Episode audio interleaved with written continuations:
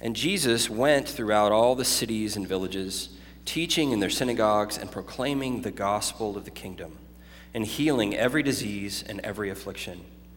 When he saw the crowds, he had compassion for them, because they were harassed and helpless, like sheep without a shepherd. Then he said to his disciples, "The harvest is plentiful, but the laborers are few. Therefore pray earnestly to the Lord of the harvest to send out laborers into his harvest." And he called to him his twelve disciples and gave them authority over unclean spirits to cast them out and to heal every disease and every affliction. The names of the twelve apostles are these: first Simon, who is called Peter, and Andrew his brother, James the son of Zebedee and John his brother, Philip and Bartholomew, Thomas and Matthew the tax collector, James the son of Alphaeus and Thaddeus, Simon the zealot, and Judas Iscariot, who betrayed him. These twelve Jesus sent out, instructing them, "Go nowhere among the Gentiles and enter no town of the Samaritans, but go rather to the lost sheep of the house of Israel, and proclaim as you go, saying, 'The kingdom of heaven is at hand.' Heal the sick, raise the dead, cleanse lepers, cast out demons. You received without paying, give without pay. Acquire no gold or silver or copper for your belts, no bag for your journey, or two tunics or sandals or a staff, for the laborer deserves his food. And whatever town or village you enter, find out who is worthy in it, and stay there until you depart. As you enter the house, greet it.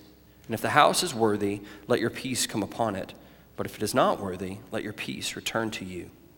And if anyone will not receive you or listen to your words, shake off the dust from your feet when you leave that house or town. Truly I say to you, it will be more bearable on the day of judgment for the land of Sodom and Gomorrah than for that town." Well, good morning and welcome to Saint Bart's. Uh, my name's Chris Myers. I'm one of the priests here. Uh, as you may, may know, our rector, Dave Larley, is on sabbatical, and that is all going swimmingly, uh, so continue to pray for him and his family. It's my pleasure today uh, to introduce the Reverend Canon Patrick Slabs. He can tell you what a canon is. He is uh, on staff at the Cathedral Church of Saint Luke and Saint Paul in Charleston, South Carolina.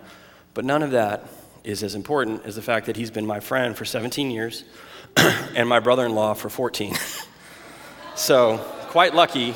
I don't know how my in-laws ended up with two Anglican priests with their family. You can pray for them for that as well. Um, but I'm With the opportunity to bring people in, Patrick was one of the first people that came to my mind of just wanting to have him come and share with us, and so you can meet him and uh, glean from his wisdom. So I'm going to invite Patrick up and pray for him. Thanks, Chris. Can I pray for you? Yes, please. Okay. Please do. Lord, I thank you for Patrick. I thank you for bringing him here. I thank you for um, the friend that he's been to me, the wise voice of my life, um, and just all the fun and amazing things we've been able to do together. Um, I pray that you would bless him as he brings us the word, and that we could receive what it is that you have for us through him. In Jesus' name, amen. Amen. Thanks, Chris. Well, good morning. It's great to be with you. I've been an Anglican priest for eight years, and I've been in this Anglican world, this crazy Anglican world, for the past twelve, and I cannot, in fact, tell you what a canon is, even though I am one, ostensibly. It's great to be with you this morning. As I said, I, I, I've been in this world for a while, but in fact, the first ever Anglican church that I visited was here in Dallas, Fort Worth, Palm Sunday, two thousand eleven, at your mother church, All Saints. First time experiencing Anglican worship. And in fact, the first priest that I ever got to know well was your founding rec- rector, Jay Wright. Chris is a, a dear friend, brother-in-law. It's good to be with you this morning. Thanks for having me. And I've loved cheering you on from afar. I've, I've, I've been kind of in conversation with Chris and with Jay as this church was founded from the very beginning, when y'all were just All Saints East Dallas, and now that you're uh, Saint Bart's, and just from Charleston, from establishment Anglicanism out on the East Coast. Just know that we are cheering you Western Anglicans on, planting churches, pioneering. It's also good for me to be home. Uh, I am a native Texan. I grew up in the flatlands. Some people would say the godforsaken flatlands of the Panhandle, but I'm glad to be here. It was in West Texas, in fact, that Cormac McCarthy the novelist who just passed away this past week, was looking over the lights of El Paso and Juarez, Mexico, that he conceived the ideas that would later become his Pulitzer Prize-winning novel, The Road. And just in case you've not read The Road, it's a story of a father and a son who find themselves struggling for survival in this post-apocalyptic world. And as they journey, the father is committed to modeling for his son how to survive, training him in all of the things that he will need should there come a day when he will not be with him. More than that, the father is committed to training his son to maintain his humanity, to be one of the good guys, as they say in the book, in the midst of a time of chaos, in the midst of a time of death. And so in this book, if you've read it, you know that the image of fire becomes very important. And obviously fire can mean a lot of things, but here it means to be something like light in the midst of dark places, and hope in the midst of death. Light becomes the reason that they are to endure. And so the father is training his son, he says, to carry the fire. And there's a bit of spoiler alert, but you've had like twenty years to read it, so I'm not gonna apologize. Comes to the end of the book, and it becomes clear that the son will have to go on alone. The father will not survive. And the son says to his father, "I want to be with you." "You can't," the dad says. "Please, you can't. You have to carry the fire." "I don't know how to." "Yes, you do." "Is the fire real?" "The fire? Yes, it is." "Where is it?" the son asks. "I don't know where it is." "Yes, you do. It's inside you. It always was there. I can see it." It is a beautiful and a gut-wrenching commission to go on, to carry the fire. In the life of the church, we find ourselves in a season very much like that. Not as sad and dark, maybe. Still dark, but more hopeful. We've spent the past six months journeying through the life of Christ, from the expectations of Advent, to his birth at Christmas, to his life, to his death, to his resurrection, to his ascension. And just a few weeks ago at Pentecost, the fire of the Holy Spirit fell upon the church. We remember it as the birth of the church. And so for the next six months, we are tasked as those who are called to carry the fire. Jesus sends us out to our neighbors and to our world to follow him, to be present with this world, to love and to serve. And so today's gospel lesson that you just heard read is this story of Jesus passing off that mission. It's the most detailed instructions he gives in the Gospel of Matthew for what his mission looks like in the world and what it means, therefore, for the apostles and for the heirs of the apostles, for us. And so I don't know if you guys have Bibles, but if you do, or you want to pull it up on your phone, I encourage you to turn to Matthew nine. We'll spend our time there, and I think it's helpful oftentimes for you to be just able to look at the text and kind of know where we are and how we are progressing through this. And as you look for that reference, I just want to remind you a couple things about Matthew. The first is that Matthew was far and away the favorite gospel of the early church. It was the most widely read, the most widely preached, the most widely taught. And that is not hard to see why, because Matthew takes great pains to connect the story of the people of Israel with the story of Jesus as the Messiah. And in today's reading, we see this mission. Jesus, up to this point in the gospel, is the one who is on mission. He's the one sent from God to proclaim the gospel of the kingdom, and he's teaching, and he's healing. And yet here, the mission becomes transferred to his followers, to his apostles. And so as he does that, Matthew gives us what I want to argue today: the model for Jesus' mission, the motive for Jesus' mission, and the mandate for Jesus' mission. I was raised charismatic, so you've got to have alliteration if you're a charismatic preacher. Old habits die hard sometimes. So the first, the model. In verse thirty-five, we're told that Jesus is on the move, that he is moving from city to city, from village to village. And he is teaching and proclaiming this gospel of the kingdom. He's teaching in their synagogues. We're told also that he is healing every disease and every affliction. Jesus here becomes our model for ministry, and that he holds those two things that we like to divorce together, both proclamation and power, word and deed. Or as um, Frederick Bruner, one of my favorite New Testament commentators, calls it, heralding and healing. Jesus is showing and telling the world here in Matthew's gospel what it looks like under the reign of God. That's the model. And so for us as the church, we are at our best when we are committed to both. But for my lifetime and for much of certainly the church's history, we've kind of careened back and forth between those two poles. At one moment, it's all about proclamation. It's all about preaching. It's all about centrality of the gospel. And then it careens to the other side, and it's all about justice and mercy and social transformation. Is our primary work gospel proclamation or healing through justice and mercy? If we're to look at the model of Jesus here in Matthew's gospel, it is both. And we, his followers, must be committed to both proclamation and power through healing. Verse thirty-six, Jesus gives us his motive, why he does this work, why he's come to do this work, why we must be committed to both of these things. Matthew tells us that Jesus saw the crowds, and the sense there is that he, he looked intently, he gazed at the crowds, fixed his attention on them, and his response is compassion. Literally, his heart goes out to them. His heart moves towards the crowds. He feels pity and sympathy for these people because we're told they are harassed and helpless, like sheep without a shepherd.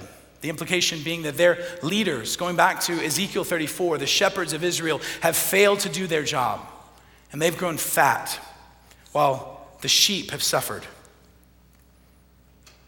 Jesus' motive for mission is compassion. He both sees people and he shows compassion to them. He knows that they're helpless, just as the Lord heard the cries of his children in Israel, the slaves. It rose to his ears, Exodus tells us. And he said, I will come down to them. That's the motivation for Jesus' mission in the world.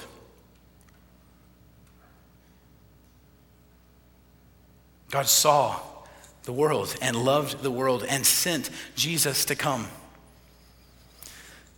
Author Steve Garber um, has written a book called Visions of Vocation. Some of you are probably familiar with it, but in that book, Doctor Garber argues that the primary task of any vocation, of stepping into any place in the world, of just working for the common good, having a, a mind towards the world, begins with a willingness to see the world as it is, to truly see, to not let it brush by, but to see people as they are, not just as projects or problems or sinners or liberals, or the woke, or whatever it is that you want to look at and see.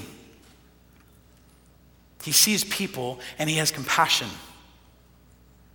That is what animates the mission of Jesus, and that's what must animate our mission as God's people. So having established both the model and the motive, chapter ten transitions where Jesus gives them some very specific instructions. He gives them a mandate. And most of these are th- warnings against. These are warnings against distractions from their mission. Chapter one, or chapter ten, verse one. He calls his twelve disciples to him, gives them authority over unclean spirits to cast them out, gives them authority to heal every disease and every affliction. That should sound familiar. It's the exact phrase that's describing Jesus in nine thirty-five. Matthew wants to make it clear that the mission of the apostles is the mission of Jesus. It looks like Jesus' mission. Then in verse two, Matthew lists all the names of the disciples. And it's the only time, in fact, in his gospel that he uses this phrase, apostles, the sent ones. the ambassadors. He is sending them out as ambassadors of the living God. It's incredible. It's precious. It even sounds maybe impressive in one hearing. But it's interesting, if you read the early church commenting on this passage, they're struck by the fact that these guys are unimpressive. John Chrysostom says, what kind of people are these? Fishermen and publicans, and one of them was a traitor. These he sent? Jerome commented that they probably needed the miracles Jesus empowered them to do because they were so unremarkable. Jesus' mission is not contingent on us being impressive or remarkable. And far from that, in fact, being impressive or remarkable can actually be a hindrance to mission. We'll talk more about that in a section, in a second.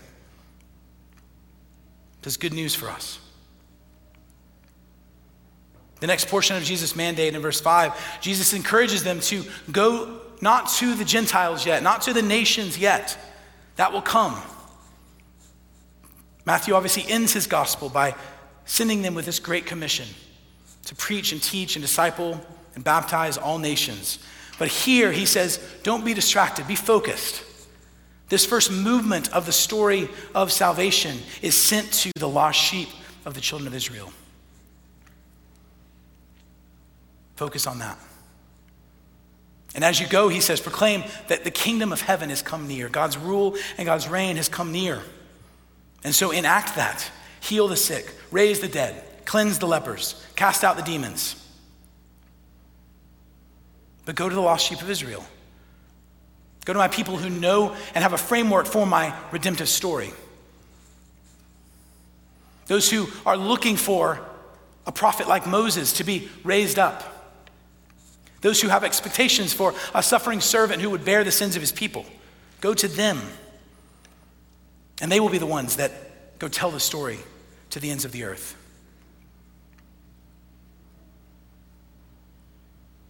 Next portion of Jesus' mandate to them calls them to a life of simplicity. Mission demands that we travel light. Freely you've received, he says, freely give. Acquire no money, no gold, no copper, no silver. Don't bring a bag. Don't bring more than one tunic.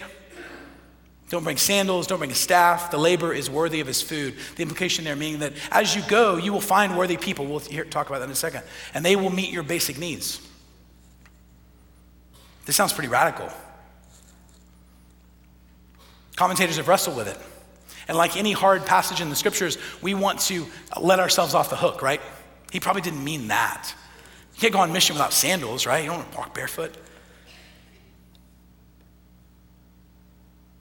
But the consensus, I think, is that we should hear this as a warning. We should hear this as a reminder of how serious a threat money and accumulation are to our mission. And that's probably never been more obvious, right? Nothing has brought more damage to the witness of the church and the witness of Jesus in my lifetime and probably throughout the history of the church than the pursuit and the misuse of money. There are multiple big budget documentaries airing right now that talk about this problem. It's a sad story. Mission of Jesus demands that we take this seriously, that we pursue and seek to live as those who are simple, to not get caught up in the gods of our age, of accumulation. And this is difficult, right? You live in Dallas, I live in Charleston, both very affluent places, nice places to live. It's just in the air, all around us. And mission can demand things, right? Mission demands a building, I think. Maybe not. It doesn't in some places. But we need these things. We need buildings. We need staff. We need children's areas that are not disgusting. My church is uh, over two hundred years old. And right now we need to raise three point five million dollars so our portico doesn't fall into the street. You guys need permanent space, right? It's not cheap, I hear, in the Dallas commercial market. A million an acre, is that what you said? It's not cheap. Yet we, each of us, should hear this call and personally and corporately as a body, remember that the pursuit and accumulation of things and money can be a distraction. It can damage our mission. Finally, Jesus tells them when you go into a city, you need to expect that there will be people that will receive you and that there will be people that reject you. And if you find someone who's worthy, stay there throughout your mission, greet them with peace, and if they receive you, your greeting of peace, of shalom, will rest upon that house. And if they are not worthy, if they reject your message, then you should shake your dust off the feet. Jewish people did that when they came from Gentile country. They would shake their dust as a sim- symbol of judgment and distinction. Jesus says that the judgment on that place that has had the kingdom proclaimed to it, that has had healing and deliverance proclaimed to it, the judgment will be worse than that of Sodom and Gomorrah. It's serious. Jesus prepares his people, though, for a spectrum of responses. He, he encourages them to be realistic. He actually continues in chapter ten and gives them more expectations for suffering, that they will be dragged into courts, that they will be sent out like sheep among wolves. But Jesus also seems to assume that God is going before them, that the Spirit is going before them, working, moving, opening hearts. That's the way the gospel goes forth. And those who are receptive hear that message, that message of peace between God and people. Shalom. Jesus tells them to expect rejection, but rejection or suffering or persecution or martyrdom will not stop the kingdom. Stanley Hauerwas says the kingdom, it seems, grows through rejection.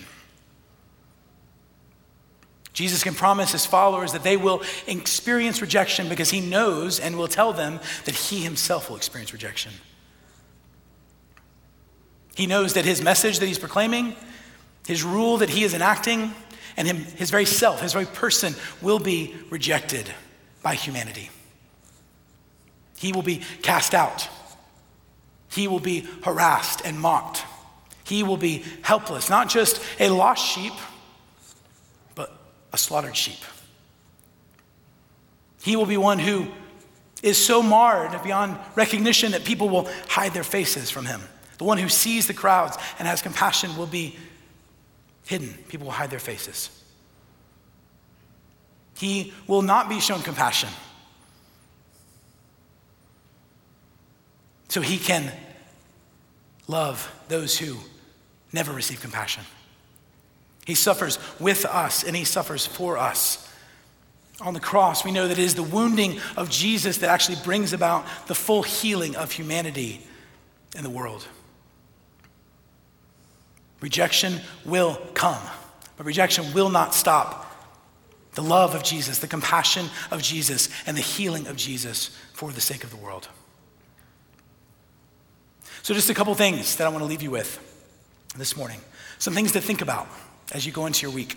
The first is that Jesus seems to really warn against distractions from mission. And so I would maybe ask you, what are those things that distract you from the mission of Jesus? To your neighbors, to your coworkers, to your friends, to your family. I know what they are for me. I think probably busy, busyness is up at the top. Busyness makes me go at a pace where I never see anything. You know that thing where you leave work and you don't remember how you got home? That's how I live my life sometimes. I don't actually see people that Jesus is putting in my path to speak words of life and encouragement and love and compassion. I don't see because I'm too busy. And the second, I think, probably is true for all of us. I said it earlier, but just the pursuit of things, the accumulation. We gotta have security, we've gotta have a house. We gotta have another house. We need a new car. All those things can distract us from the mission of Jesus. What are those for you? Second is that if we believe the words of Jesus in chapter nine, the best single thing that we can do for mission is pray. And I don't like that very much. I like to do. I want to jump in. I want to take action and do something right now. But Jesus says that we're to pray that the Lord of the harvest would send laborers, workers into the vineyard, into the fields. And so I'd encourage you this week, find something, write it down, and pray for mission this week. Pray for missionaries that you're connected. I think y'all interviewed a nonprofit person last week. Pray for them. Pray for Saint Bart's. Pray for your neighbors. Pray for Alpha and the ways that the gospel goes forth. Spend some time this week praying for laborers. And then finally, just a, a word of encouragement. Jesus says, pray to the Lord of the harvest, because it is his harvest. The harvest is not ours, the harvest is God's. We are just workers. My wife spent hours this spring planting amazing vegetables. And I just go out there and I just collect the things that are falling off the vine and eat them. That's my harvest time. Jesus just needs workers, friends. Not entrepreneurs necessarily, not thought leaders, not strategists, just simple workers to carry the fire of his Holy Spirit to our friends and to our neighbors. Let's pray. Jesus, we give you thanks that you have loved us, that you've seen us in our helpless state, and you didn't turn away, but you came, pursued us, gave your life to bring about the healing of the nations. And we ask now that as we go into the world this week, that we would remember that you are on mission, that this mission is yours ultimately, and that you invite us to share in that. So I pray that we would set aside distractions, fix our eyes on you, Jesus, and love and heal our neighbors to the ends of the earth. For we ask it in Jesus' name. Amen.